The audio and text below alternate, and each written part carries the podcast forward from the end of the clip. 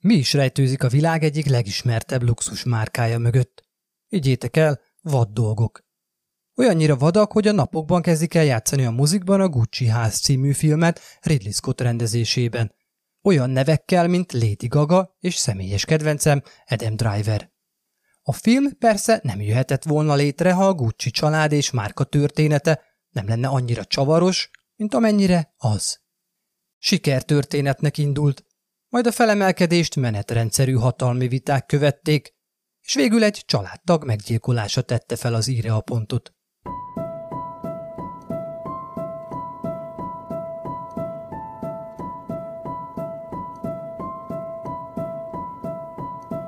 Sziasztok! Szatmári Péter vagyok, és ez itt a megtörtént bűneseteket feldolgozó Bűntények Podcast. Minden epizódban igyekszem az emberi gonoszság legmélyebb bugyraiba alászálni, és elhozni nektek az élet által írt legcsavarosabb és leghátborzongatóbb történeteket. A két részes Gucci házat bemutató epizód első felében a márka és a család mögé pillantunk be, hogy a második részben már ebbe belehelyezve tudjuk megvizsgálni magát a gyilkosságot.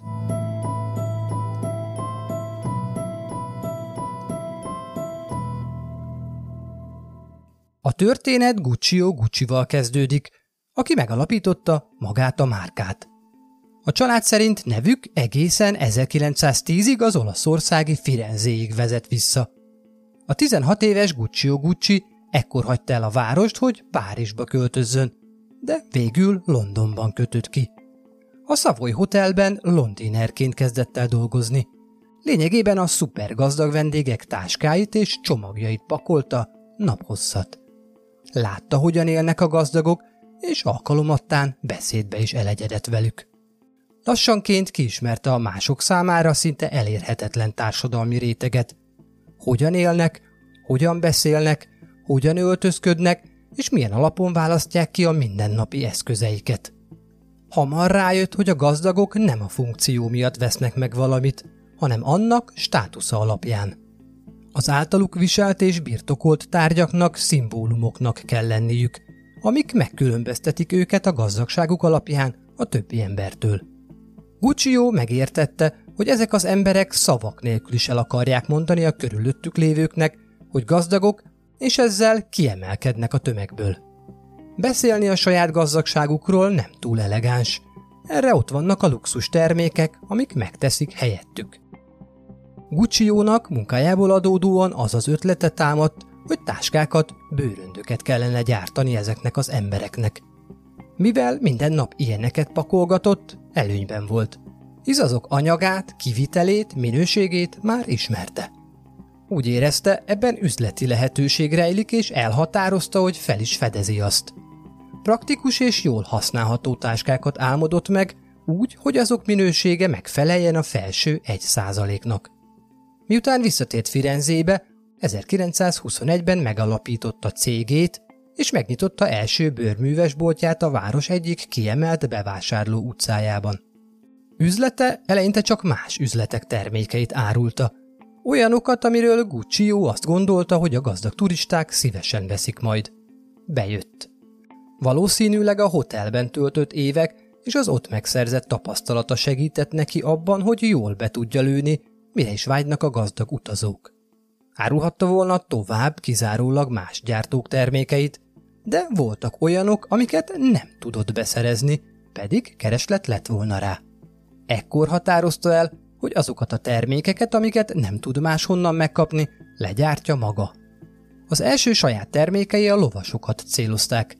Nyergeket, bőrtáskákat és egyéb lovas kiegészítőket kezdett el előállítani gazdag vevői részére.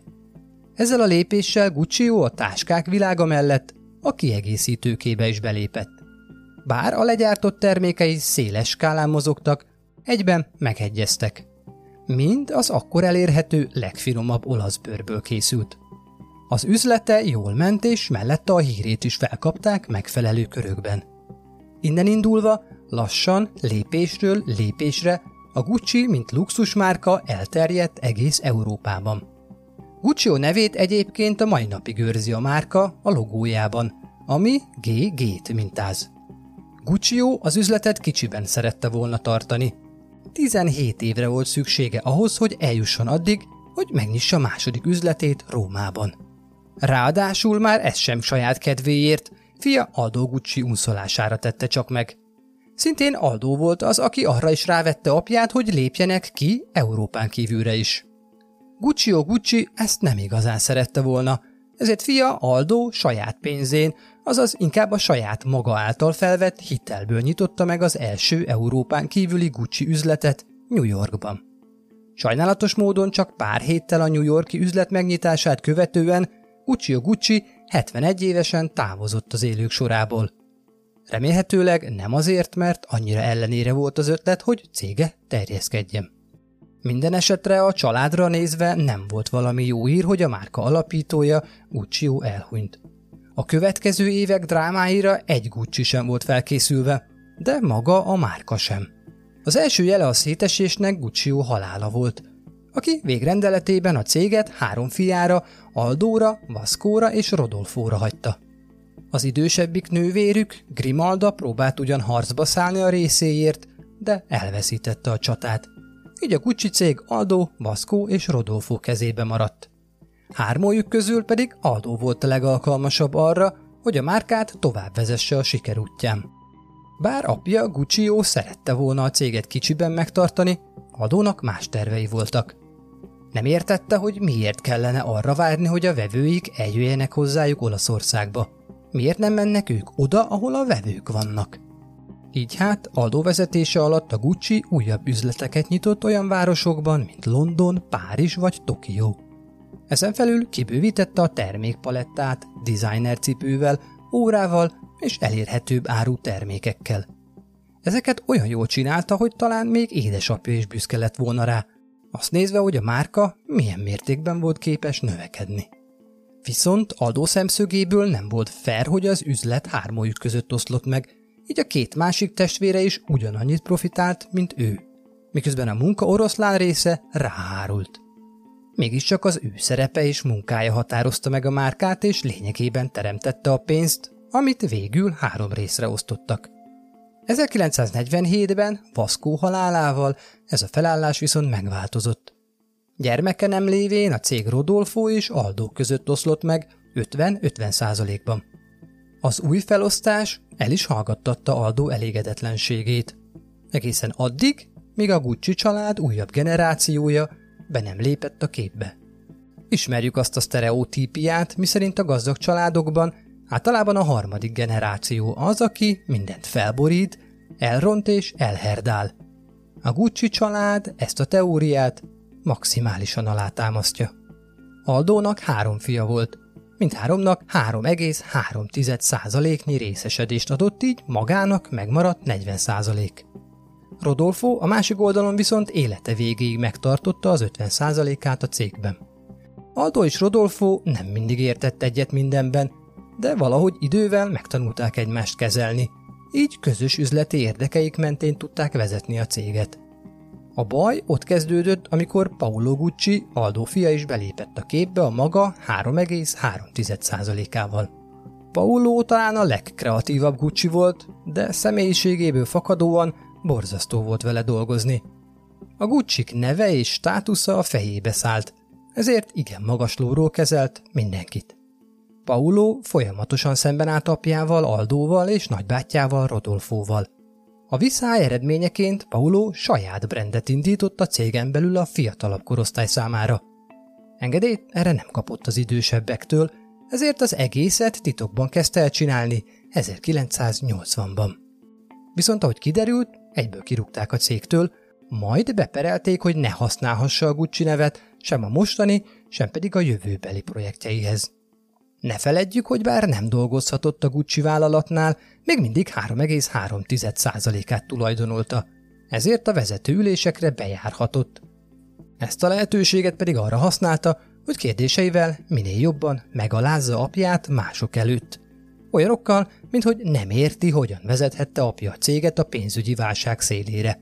Több megbeszélés ezek miatt fizikai összecsapással ért véget. Ez viszont még mindig eltörpül amellett, hogy Paulo végül feljelentette apját az amerikai adóhatóságnál 7 millió dolláros adóelkerülés vágyával, amihez belső síratokat is csatolt. Apja emiatt később egy évet töltött börtönben. Adónak nem volt valami jó éve, de legalább abban nyugodt lehetett, hogy a Gucci vállalat 50%-a jó kezekben van testvérénél, Rodolfónál. Nem sokáig volt ez így. Rodolfo 1983-ban 71 évesen ugyanis elhunyt. Az ő 50%-a így fia Mauricio kezébe került.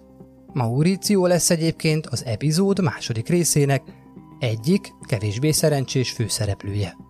Mauricio pedig Paulóhoz hasonlóan saját ízlése szerint szerette volna formálni a Gucci brandet. Viszont Paulóval ellentétben neki meg is volt hozzá a hatalma az 50%-os tulajdonhányadával. Adóvezetésével a márka jó periódusban volt, stabilan növekedett. A növekedés ára pedig az exkluzivitás elvesztése volt. Új termékeket jelentettek meg, amik szélesebb piacot tudtak lefedni, így az emberek nagyobb köre számára váltak a Gucci termékek elérhetővé. Mauricio ezt az elveszett exkluzivitást, presztist és elit státuszt szerette volna visszaszerezni. Ez nem tűnhet annyira rossz ötletnek, adó viszont nem volt elragadtatva tőle.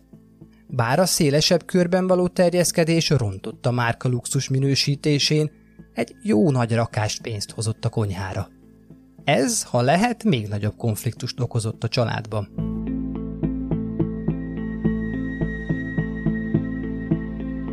Ha te is megtörtént bűnesetek rajongó vagy, akkor látogass el a bűntények Facebook és Instagram oldalára, és ha már ott jársz, lájkold vagy oszd meg a bejegyzéseket, ezzel segítve a csatorna további növekedését. Ha még több hátborzongató vagy izgalmas esetre vágysz, akkor hallgass vissza a régebbi részeket, amiket megtalálsz Spotify-on, iTunes-on vagy ahol hallgatod podcastjeidet. De most vissza a történethez.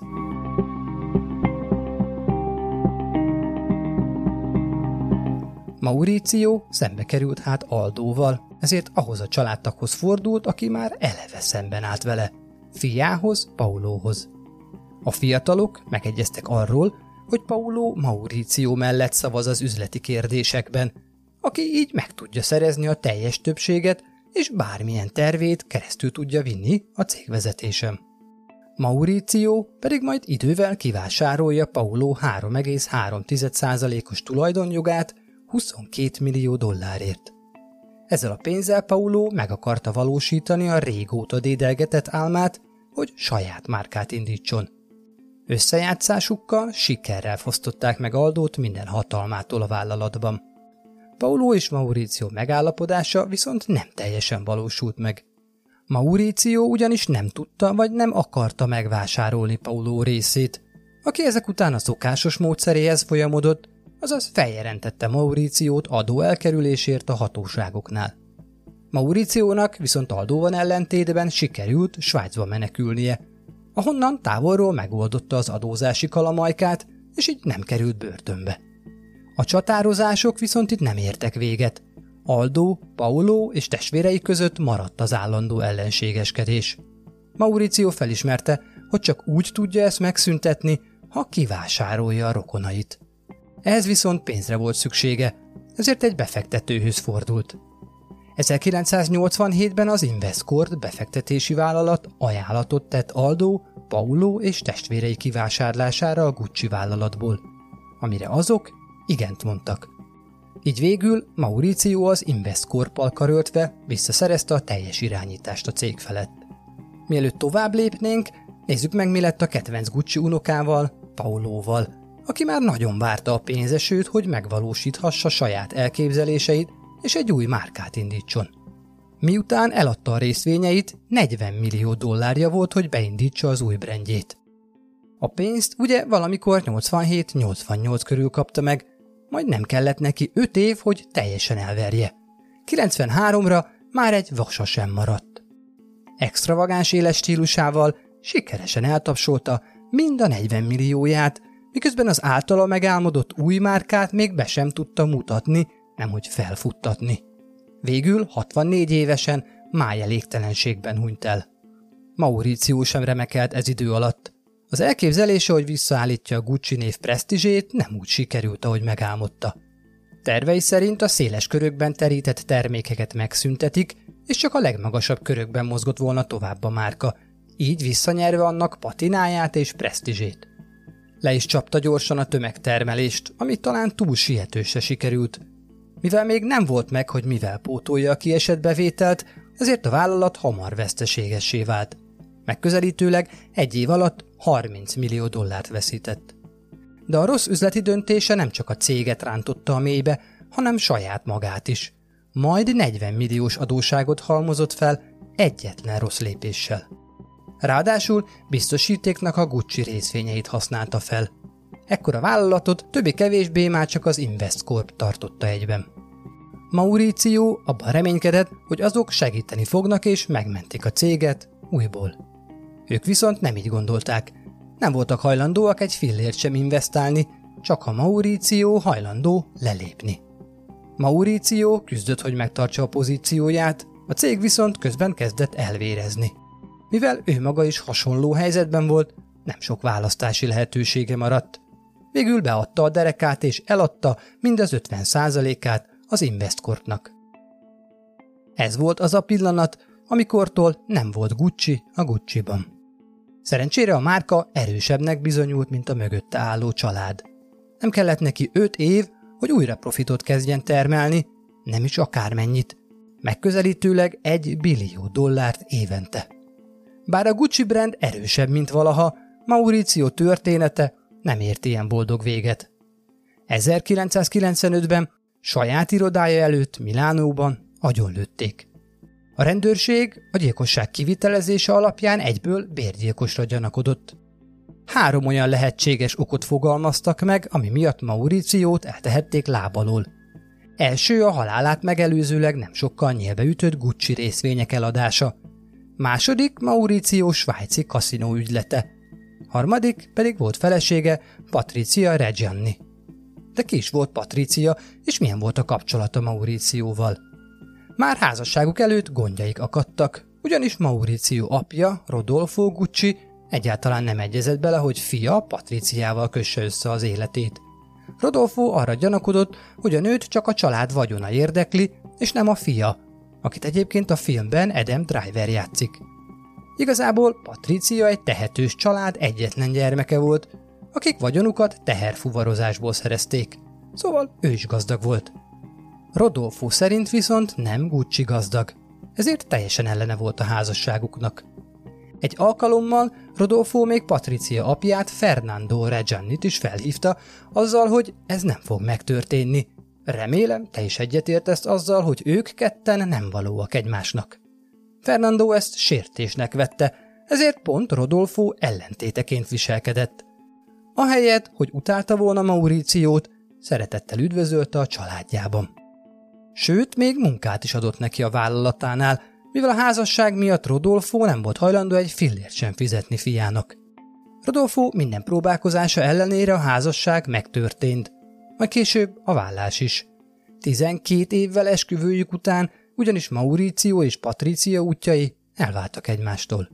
Sőt, végül a megromlott kapcsolat Mauricio halálához, majd később Patricia 29 éves börtönbüntetéséhez vezetett, amiből 18-at le is ült, majd 2016. októberében szabadult. Ebből a történetből készült a mozikban már futó játékfilm, amiben Lady Gaga játsza Patricia szerepét. A gyilkossággal az epizód második részében fogok foglalkozni. Addig is, sziasztok!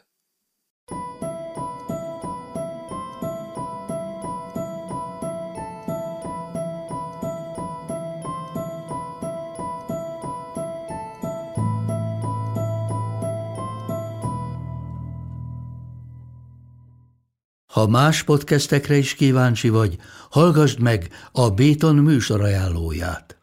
El tudod képzelni, hogy a podcastet, amit éppen most hallgattál, fél év múlva már a mesterséges intelligencia generálja? Mi sem. De ha érdekel, eljötte már a gépek lázadása. Hallgass bele az Embertelen podcastbe. Orsós Lajos vagyok, a műsor házigazdája. Egyelőre még élőben. Egyelőre. Fedezzük fel együtt, hogyan ismerkedik, randizik, mesél és vitatkozik Betty és Péter, két teljesen mesterséges intelligencia. Lajos, a podcast címét mond még egyszer, Léci. Oké. Okay. Embertelen podcast. Ez a műsor a Béton közösség tagja.